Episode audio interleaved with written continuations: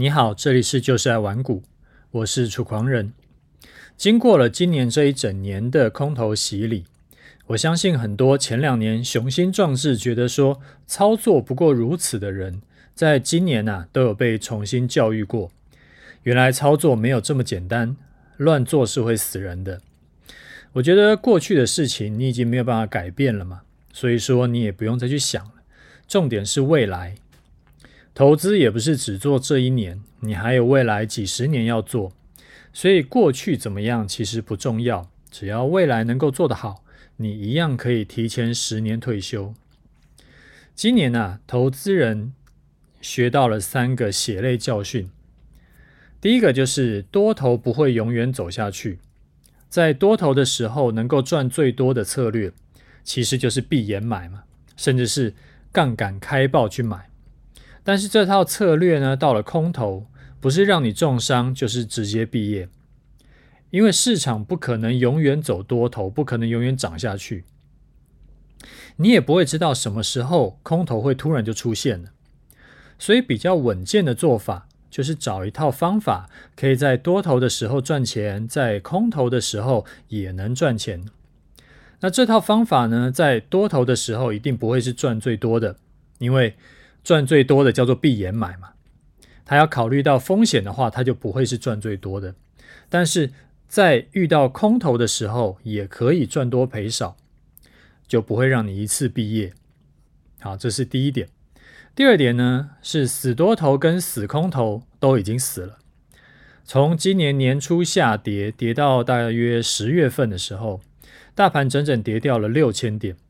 那个时候啊，满市场。就是全部市场都是到处都是利空消息，什么明年呢、全球的经济衰退嘛，然后科技大厂都在裁员，然后 FED 呢会持续在大幅升息啊，这个库存消化不完，然后再加上地缘政治要打仗了，然后融资的跌幅竟然比大盘跌幅还大，所有人都吓死了。后来呢？大家都没想到，一个月内涨了两千多点上来，死空头的不是被嘎爆，就是根本来不及上车。反过来的情况是在今年年初，所有人都知道台积电接下来两三年的订单满载，所以业绩是一定不会差的。然后一堆人就买在六百多块，不管是存股的还是融资的，一堆。结果在从六百多块呢跌到三百多块。跌幅超过四成，所以死空头跟死多头的都很惨。第三，没有什么任何盘势都一定能够赚钱的策略。今年呢、很多顺势交易做城市交易的被扒很惨，但是这些人呢，他们去年前年都赚翻了。多头时能够奏效的闭眼买股票策略，到了今年就套牢，套很惨。甚至是过去一百年来都能够赚多赔赔少的股债配，今年也是亏钱的。这些都印证了，真的没有什么是永远有效的圣杯策略。像上面三个问题，其实都只要做一件事情就能解决，那就是多策略操作。在多头的时候，盘势顺顺走的时候，你做波段股票或者是做顺势的城市交易，你的获利就会很棒。一年赚个五成、一倍、两倍，稀松稀松平常。但是到了空头做波段股票的，能够不赔钱就已经很厉害了。遇到今年这种盘跌的盘呢，单纯做这个城市交易，其实也很容易亏钱，就是顺顺势的城市交易也很容易亏钱。所以如果你能够同时配置两种、三种的策略，那可能有的策略呢是多头可以多赚一点，空头我就是持平或者是小赔一点。那有的策略呢是趋势盘我可以多赚一些，然后盘整盘我会赔一些。那有的策略是无论多头还是空头，我每天都可以赚多赔少，但是我不容易有一波赚好几倍的大获利。你看啊，如果你只用其中一种策略，你一定会遇到那种让你赔多赚少的逆风盘。但是你同时做两三种的策略，你在任何盘势都至少会有一种以上的策略是大赚钱的。剩下的策略呢，就算是亏损，也不会让你一次重伤。这样的话，你的资产就可以每年都稳定成长，你再也不用担心什么遇到一个呃大空头，然后就让你一次重伤。玩股网周年庆开始了，你在周年庆啊，一次加入两个以上的社团学习，可以享有最大的优惠。一个社团八八折，买两个社团通通只要六八折，而且。单笔满五万再享九五折，满十万再享九折。文广有八大社团，包含了台股的当冲、短线波段、期货的当冲跟期货的波段，还有选择权的这个波段和海外期货。你可以买一个以做多为主的，好比说像呃东尼台股波段的社团，再加上一个多空都能够操作的黑马期货波段社团。或者是呢，一个军团长短线股票社团加一个 OP Man 选择权波段社团，再或者是无论多空都能做的老渔夫期货当冲社团加上获利海奇社团。那无论你怎么搭配，我会我都会建议你另外加购我的终极波段跟终极投资组合课程，因为我的课程呢、单买是没有优惠的，以后也不会有优惠啊，只会持续涨价。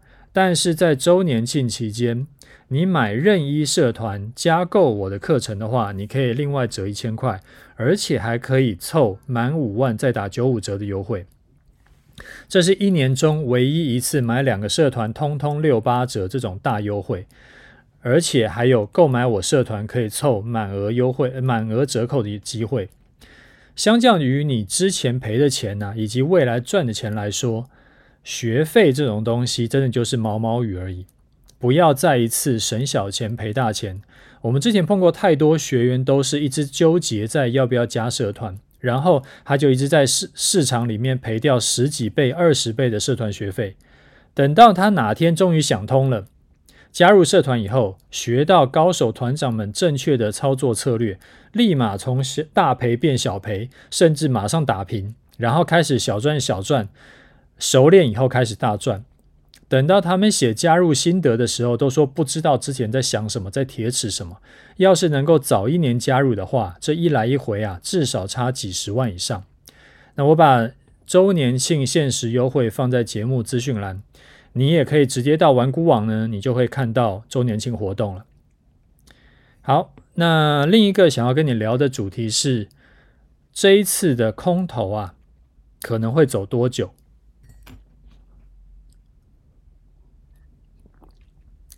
你知道我是不太会去预测未来的，因为我相信未来很难预测，所以呢，我都是把策略定好以后，我们就按表操课。但是我是相信统计学的，我也相信过去的数据值得参考，然后历史会重演。因为如果过去数据通通都不能参考，接下来呢，那个走势全部是随机。那基本上我们任何工具都不能用了，包含了我前两年赚七千多点，加上今年赚四千多点的技术分析，其实也是统计过去比较常出现的数据做出来的策略。所以虽然我无法预测未来，但我可以根据过去曾经碰到过的盘呢，来推估这一次的空头会走多久。我的同事啊做了一个统计。他说，从两千年开始计算到二零二二年，就是这二十几年来，这二十几年来呢，碰过了啊、呃、六次的空头。今年不算的话，之前碰过了六次的空头，平均空头啊，平均每一次空头要走九点六个月，就是不到十个月，它就会走完，然后就开始走多头。那多头呢，平均一次的多头会走三十四个月。对，就是空头会走九点六个月，多头平均走三十四个月。然后我们这一波呢，从今年一月初到现在已经走了十一个月了嘛，所以我们就假设这一次的空头在过去的二十几年来，并不算是前无古人的等级的话，那非常有可能今年年底呢就已经空头走完了，明年会是一个多头年。那多头平均一次走三十四个月，三十四个月就是接近三年嘛，所以这跟我们传统印象里面说多头一次走三年，空头一次走一年，其实是差不多的。也就是说啊，今年走了一个从年初跌到年尾的空头年，那很可能最差就是现在了。明年开始就是一个好年，而且连续好三年。你可能会怀疑说，诶，可是明年还有很多利空，不是吗？好比说，呃，经济衰退啦，这个 FED 升息啦，还有战争什么的，怎么可能会走多头呢？所以这又回到我刚刚说的嘛，当所有人都知道会发生的利空，其实它就不是利空了。就像十月份所有人都知道满坑满谷的利空消息，结果呢，台股就大涨了两千多点，就是一样的情况。这个也是多头一开始初升段普遍会有的现象。你记不记得有一句话叫做“行情总在绝望中诞生，在半信半疑中成长”。那初升段的时候啊，就时常是这样，股市一直在涨，但是大家都不相信，总觉得还要跌，然后越涨越怕，纷纷把手中股票都卖光光。你看哦，最近股市大涨，但是融资呢，没什么增加。台积电大涨，但是散户持续在出脱台积电，这就是很经典的行情总在绝望中诞生，在半信半疑中成长，这个就是初生段的特性。然后你再看一下成交量，最近不是每天的均量都在一千多亿，不到两千亿吗？那去年的成交量大概都在四五千亿，甚至是五六千亿以上的成交量。那现在的成交量等于是去年的二分之一甚至三分之一以下，成交量很低呀，就代表很多人都已经退出市场了。那都没有人在市场的时候，你可以想象一下，都没有人在市场，那怎么可能会是相对高点呢？所以趁现在这种大多数散户都还看坏未来，在担心受怕的时候，我会建议你赶紧多学两套策略进场。你的胜算一定是高的。刚好现在玩股网周年庆有第二个社团，就是两个社团通通六八折的优惠，那你就不要错过。因为这次错过啊，等到明年已经涨上去了，你才想说，哎呀，我应该去学一下操作。那时候你再冲进去，其实就比别人晚了一年，因为最好赚的一段已经过去了，那就很可惜。初升段之后是什么？初升段之后是主升段。主升段那时候才真的是最好赚的时候。好，这是第二个想要跟你聊的主题。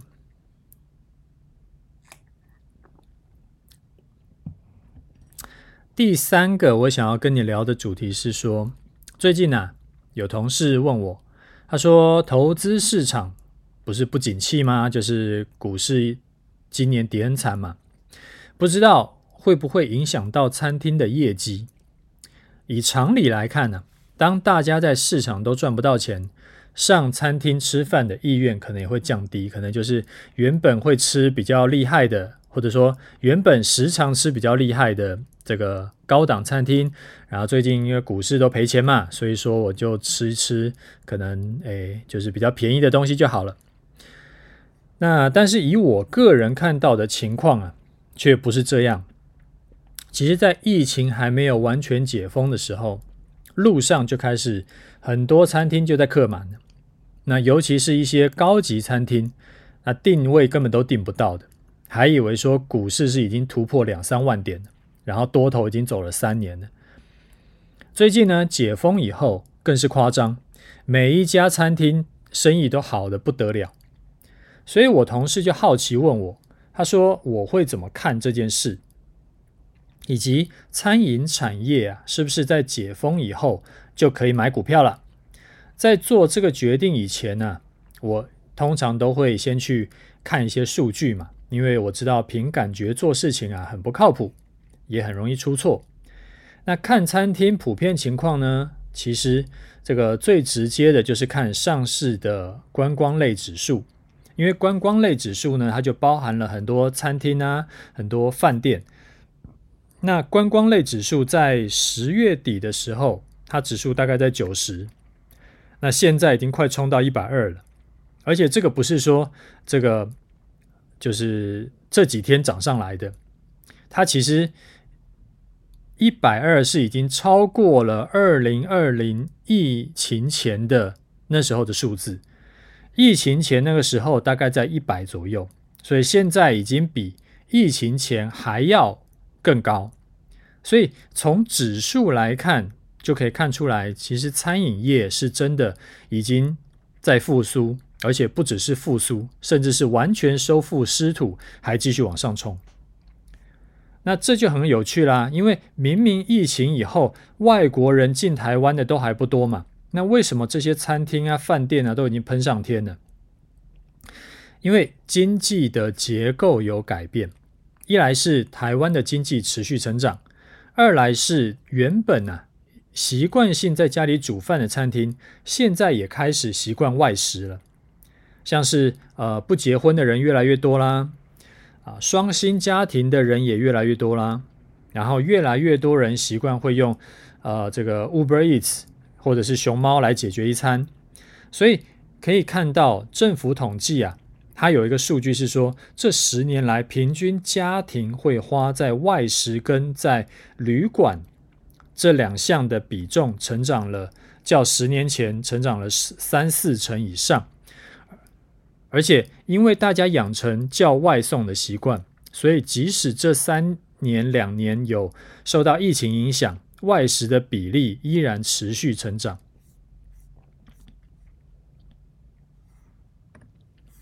好，我们再看一下台湾餐饮业总营收变化。这个政府也有统计数据，在二零二一年，就是去年六月是最惨的，那个时候就是刚升三级嘛，那个疫情刚升三级，所有人都躲在家里，那全部全台湾的餐饮业营收加起来不到四百亿。但是最近呢，四个月每个月营收都已经超过七百亿了，甚至是比二零二零年疫情发生以前还要强。所以这个数字啊，就代表说餐饮业确实生意越来越好，而且现在慢慢进入这个即将进入了这个年底的尾牙啦，还有呃农历年啦，现在不是大家。年夜饭时常也是直接在外面吃吗？所以之后的餐饮业的这个获利表现呢、也会持续往上冲。那聊完餐饮的整体产业以后啊，那刚好前阵子有人问我说：“诶，对于王品跟六角这种食品类的股票怎么看？”我一般来说是不太讲个股的，那我也。自自认为不算是很深入研究股票的这个投资人，所以呢，呃，我就简单分享一下我对这两家的看法好了。像六角，它旗下品牌大概有十个，例如说像日出茶太啦、村上布丁蛋糕啦，然后杏子猪排、东呃京都圣牛，还有段纯真牛牛肉面都是他们家的。那王品呢？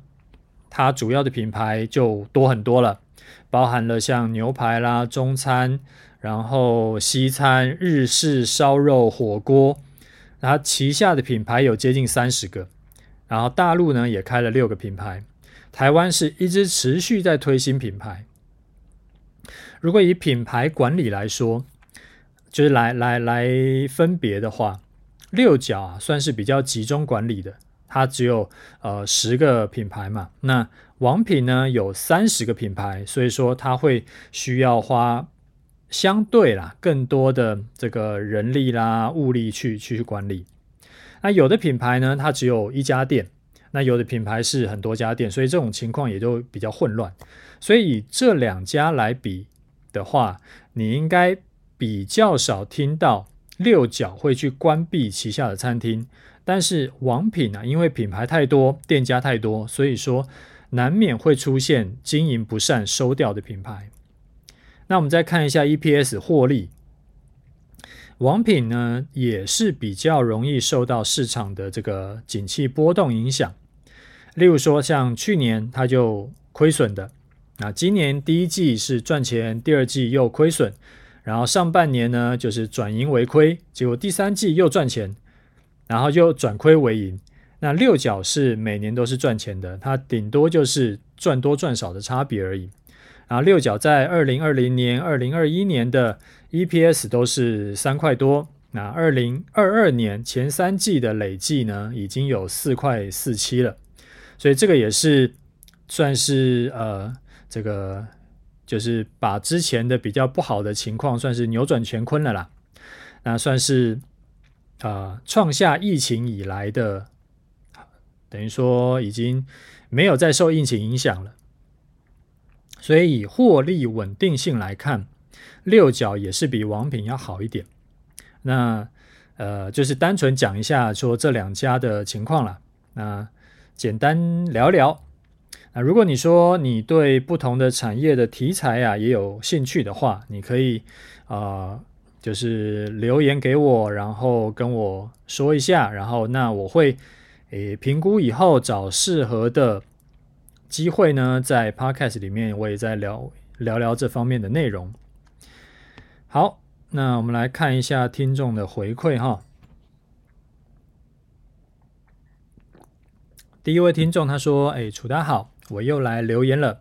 不过重复留言好像也只能算一次五星，但是还是一定要留言，让好节目给大家知道。不是 iPhone 的用户可以在电脑安装 iTunes。”然后注册一个 Apple ID，再来到商店里面找到就是爱玩股，就可以给五星好评喽。目前已经买了玩股网，有楚大的波段策略投资组合 OP Man 跟东尼团长。除了东尼团长是十一月才买的，那我慢慢开始体会到楚大在节目里面一再强调的多策略的感觉。这一波搭着波段策略啊，赚进了上千点。然后投资组合呢，就是定期的无脑投入。虽然说东尼团长的策略还没有实际操作，但是每每有朋友在讨论标股的时候啊，我就会回头去用东尼团长的 SOP 去看一下，哎，马上就会了解说他为什么也是标股，然后拿来回测，如果团长的策略会进场还是不会进场。那有了东尼团长的策略呢，让我接下来面对预期惊涛骇浪的二零二三股市也是充满了信心。目前也把手中的资金啊依序为波段比东尼比投资组合是二比三比五的这个方法配置，对未来减少了许多的不安感。这也让我能够更轻松的面对工作，因为上班看盘实在没什么必要的事情。那最后感谢楚大的设立了玩股网，这是自己投入股市十几年来，终于开始有远离韭菜的感觉。相逢不恨晚，再怎么就是有遇到了五星大推。好，那谢谢这位听众哈，谢谢你分享不用买 iPhone 也能打五星的方法。那也恭喜你开始执行多策略操作。你说远离韭菜的感觉啊，这个我非常赞同。什么叫韭菜？韭菜呢，就是多头的时候有赚一点，空头的时候呢，全部赔回去。然后随着时间过去，财富不增反减。啊，他做定呃做投资不如存定存，而且因为投资的方法不够稳健，所以说时常会搞得自己心神不宁，压力很大。钱没有赚到是一回事，赔钱赔到影响自己家庭跟工作。这个这个也是韭菜的标配，但是有了多策略配置之后啊，这些问题都会消失。当然啦，一开始会需要花时间学习，这是一定的，没有什么天上掉馅饼这种好事。但是你会知道，你做的努力都不会白费，你会持续累积啊，也不用很久，就短短几个月就会看到改变。很多我的学员呐、在同时跑两套以上的策略之后，就真的跟你一样。有强烈的安心感涌上来，因为你们都知道，无论多头空头，在绝大多数的盘市中，资产呐、你的资产都是持续增加的。换句话说，就是你只要照这个方法稳稳去做，你就一定会越来越富有。包括我自己也是一样，像今年走空头嘛，而且是百年来最惨烈的股债双跌，所以我的终极投资组合呢是亏损的。但是我的终极波段交易是大赚的，所以两边加起来啊，我就是赚钱的。等到明年行情转多，我的投资组合呢，十之八九也会开始赚钱。那只要我的终极波段顺顺的做，啊，我整体资产就会大幅增加。不过也不用等到明年了，光是这个月盘势有回稳，我的投资组合就已经扳回不少了。所以我是还蛮看好明年股债双涨，是走个好年。啊，做波段股票，做波段股票的呢，也有机会。像你做那个东尼的台股波段嘛，那也很有机会可以大赚一一大波这样子。好，再来一位听众，他问我经营公司，他说：“楚大，经营公司是一个很大的坑，以楚大对投资果断的停损。”怎么没有把公司经营停损，让自己会诶反而越陷越深呢？好，这是一个好问题哈。啊、呃，主要是因为经营公司啊，跟投资其实是完全不同的事情。它差别主要在几个点。第一个，停损，投资停损啊，基本上就是亏钱嘛，那就是。单纯就是亏钱而已，但是把公司关掉就不只是钱的问题，公司会影响到很多人，我的员工、玩股网的使用者、玩股网的客户，啊，我对他们都有一份责任在，而不是说跟他们说拜拜就可以拜拜的。好，第二个，投资停损是为了保有本金，等下次更好的机会再进场。那每一次的出场进场，不管是赚钱还是赔钱，都等于是重来，没有什么叠加跟累积。但是开公司不一样，公司呢，每天经营，如果经营的好，就会持续叠加影响力。你做好口碑，然后就会人传人出去。我很多学员都是被朋友推荐参加的，啊，还有那种老公拉老婆，老婆拉老公的。那玩股网也是，我们几乎是不花钱打广告，全部都是使用者那个就是口碑人传人，然后传出去，然后后来人才越来越多的。所以如果公司关掉啊，之前累积的不管是名声啦，还是口碑啦，还是 user，全部都会一天归零。那我下次要弄再弄出来一个玩股网，难度就很高。而且我之前说过嘛。我一直觉得创业这种事啊，都是运气占九成，需要天时地利人和。那这一次关掉，很可能就不会再有下一个了。好，第三，投资啊，因为时常在进进出出，所以说赚钱赔钱，其实我没有什么感觉。我不会因为赚钱就特别开心，我也不会这一次赔钱我就特别难过。但是创业不一样。我每次看到学员回馈说还好有加入我课程，或者是玩股网的使用者跟我说啊，我他每天都离不开玩股网，然后他还会一直推荐，甚至是硬拉他的朋友来用玩股网，那我就会很有成就感。那对我来说啊，很多时候工作不是不只是为了赚钱而已，很多时候是为了成就感。那这个也让我没有办法说断就断。所以虽然我每次讲说这十几年来我踩过很多坑。碰过很多坏人，但是我还是摸摸鼻子继续经营玩股网。啊，了不起是我调整我经营的方法。那现在有更多是把权力也下放给我的同事们，而不像过去多年是我一手抓。好，再来一位听众，他问我说员工离职率的问题。啊，楚丹你好，我是您节目的忠实观呃听众。也因为已经有，呃，也已经有买，有买了您的两套课程，非常感谢您的节目与课程。这一年的空头走势呢，我并没有受伤，甚至还因为，呃，终极波段赚了几笔大的，跟过去我一遇到空头就一定会大赔的情况完全不同。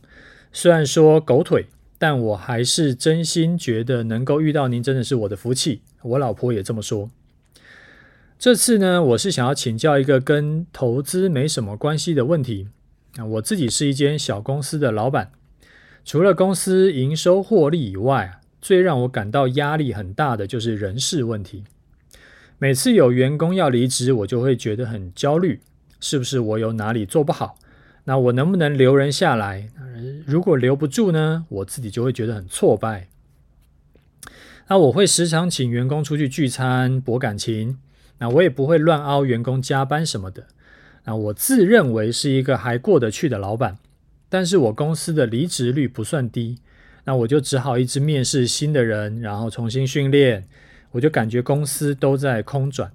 啊，因为您是创业老前辈，不知道这个问题您是怎么解决的？希望您能给我一些建议，感激不尽。好，这位老板您好哈，员工离职啊，我觉得时常它不是一个单一面向的问题。它是方方面面造成的。那这个主要可以分成两大块来思考。第一个是公司整体的问题，第二个是员工本身的问题。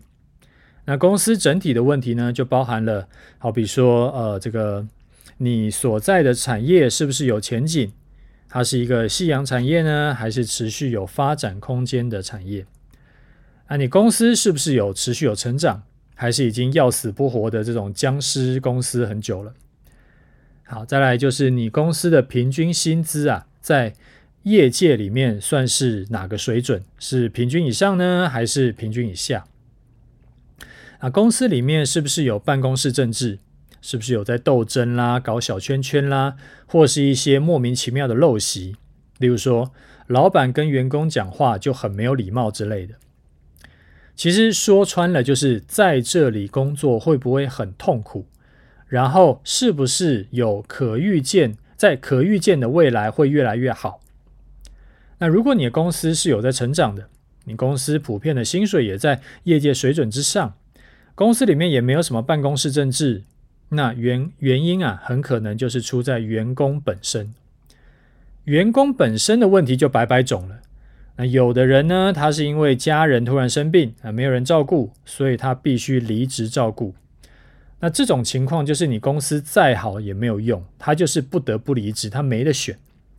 那也有人是他自己想不开要创业，或者是呢要去当全职投资人，哦，或者是被挖角。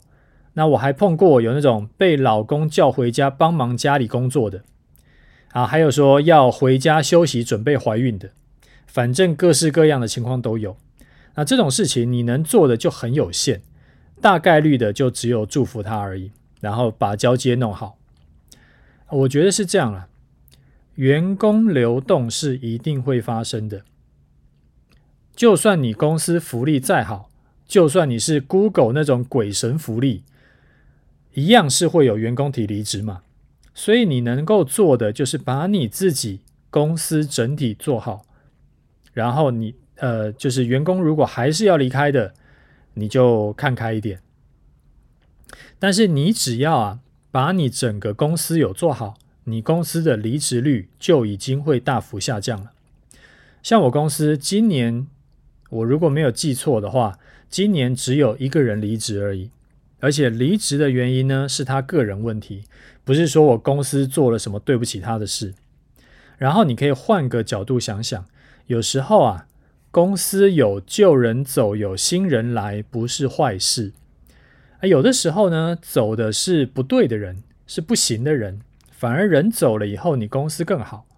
然后新人来了，有新气象，来一些新进员工呢，也可以带给你公司一些活水。看看其他公司有什么值得你学习的点，就是新员工会跟你讲他上一家公司有什么不错的地方嘛。那我觉得这样子反而会让你公司越来越好。当然，我可以理解你的想法了，因为人是习惯的动物嘛，大多数人是不喜欢变化的，所以遇到有人离开这种变化就是不舒服。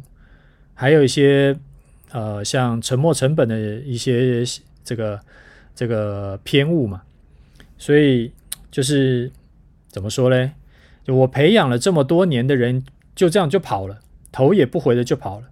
然后下一个人我还要重新面试，我还要重新训练，我想到就这个揪心。但这个就是经营公司不可避免的痛。然后说穿了，谁叫你闲着没事要开公司嘛？对不对？所以这种东西你就只能看开一点。好，那我们最后来讲一下盘势哈。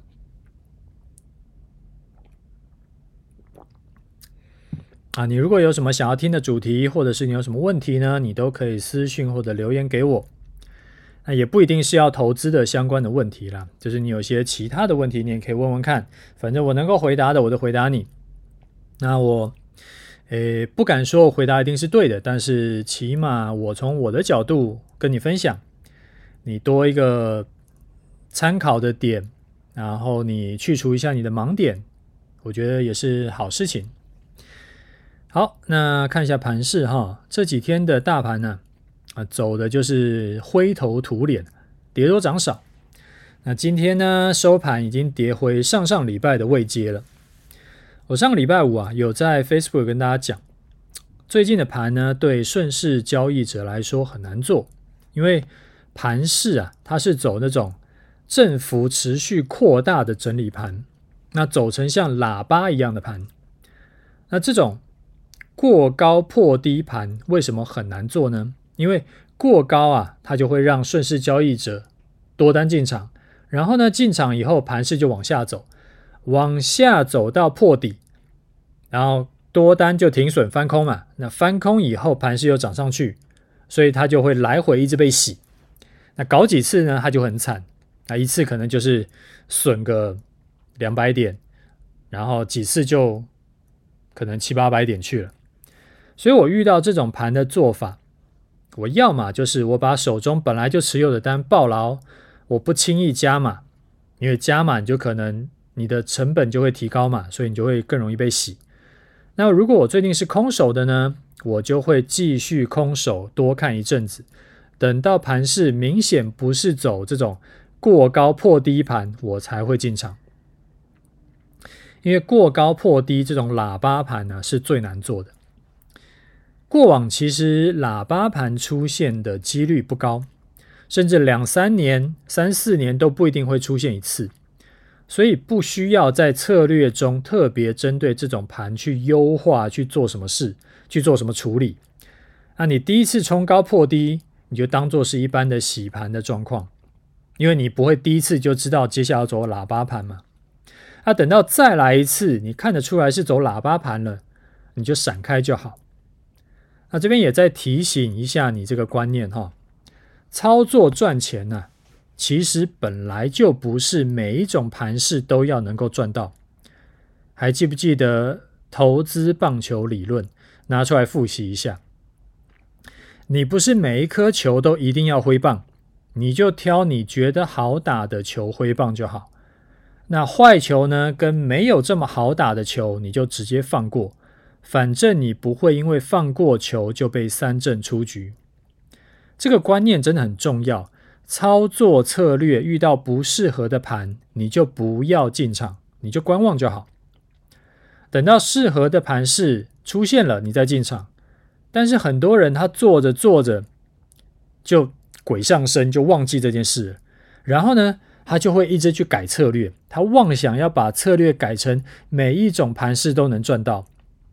下场当然就是搞出一个根本不能用的策略，或者是回测绩效很漂亮，但是过度最佳化，未来一定赔死的策略。这个就是随时要提醒自己的事情。那今天嘛，今天又跌了这个接近一百点下来，已经贴到喇叭的下缘了。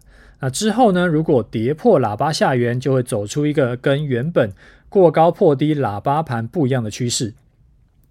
好，那最后我们来回顾一下，我们报了好一阵子的多单的情况。因为有一些听众是新人嘛，所以我还是从头讲一下。这笔多单呢、啊，是因为从十月中到十一月初，盘势一直都在一二六五零到一三一零零之间整理，然后突破了整理区间的高点一三一零零，所以我当时呢，我就顺势进场做多单，我是用。终极波段交易课程教的方法来做的。十一月八号中午十二点进场，我的进场点在大盘一万三千三百六十二附近，一三三六二附近的位置。从十一月八号多单进场就一路抱到现在啦。今天是十二月十二号嘛，那已经抱超过一个月，目前依然是抱着没动。简单统计，到今天收盘一四六一二为止。账上获利是一千两百五十点。那出场策略啊，就是某天收盘跌破月线，隔天中午站不回来，我就会把这笔多单出掉。今天的月线来到一四六八一，比收盘价还要高嘛，所以说满足了第一个出场条件。接下来就看明天中午十二点是不是有站上月线，站不上站不上去呢，就会把多单出掉。其实上个礼拜四就已经跌破月线了，然后中礼拜五的中午十二点呢，诶，又站回去了。所以这个出场条件呢、就洗掉重来。今天收盘呢，又再次跌破，那就看明天中午。如果明天中午又站回去，那就再洗掉重来。那也顺便提醒一下，如果明天中午十二点没有跌破，但是十二点半跌破了，就十二点三十分跌破了，那是不算的哈。我的策略是一天只判断一次，这样子比较轻松一点。我也不用一直盯着盘看，那样太累了。好，最后讲两句。有些人呢、他看到我持有多单，他就会这个跑过来跟我说，他是偏空看。那因为一二三四五这些原因，所以他偏空看。那我通常不会回他说哦好或是不好。我不是文人相轻，而是你可以发表你的看法啊，很好。我没有什么意见啊，之后发现你看对了，那帮你鼓鼓掌啊，看错了其实也无所谓，反正看法是看法，做法是做法嘛。那看对的不一定能赚钱，看错的也不一定会赔大钱，所以你要讲你的看法，我没什么意见，因为我是觉得看法其实一点也不重要，是不是真的能够赚到钱的做法比较重要。你看我这几年做示范单。除了两次做逆势单是靠经验判断，其他顺势单都是照策略做。甚至我很少跟你说我接下来是看多还是看空，因为我觉得这一点也不重要。那我很少讲我是看多还是看空，我今年还不是赚了四千多点。而且看法这种东西啊，讲得洋洋洒洒一大篇，结果盘势不如预期，还不是得随时改变。所以既然这样啊，我干嘛要去纠结我到底是看多还是看空呢？是不是？好，那我们今天节目讲到这里，OK，就这样，拜拜。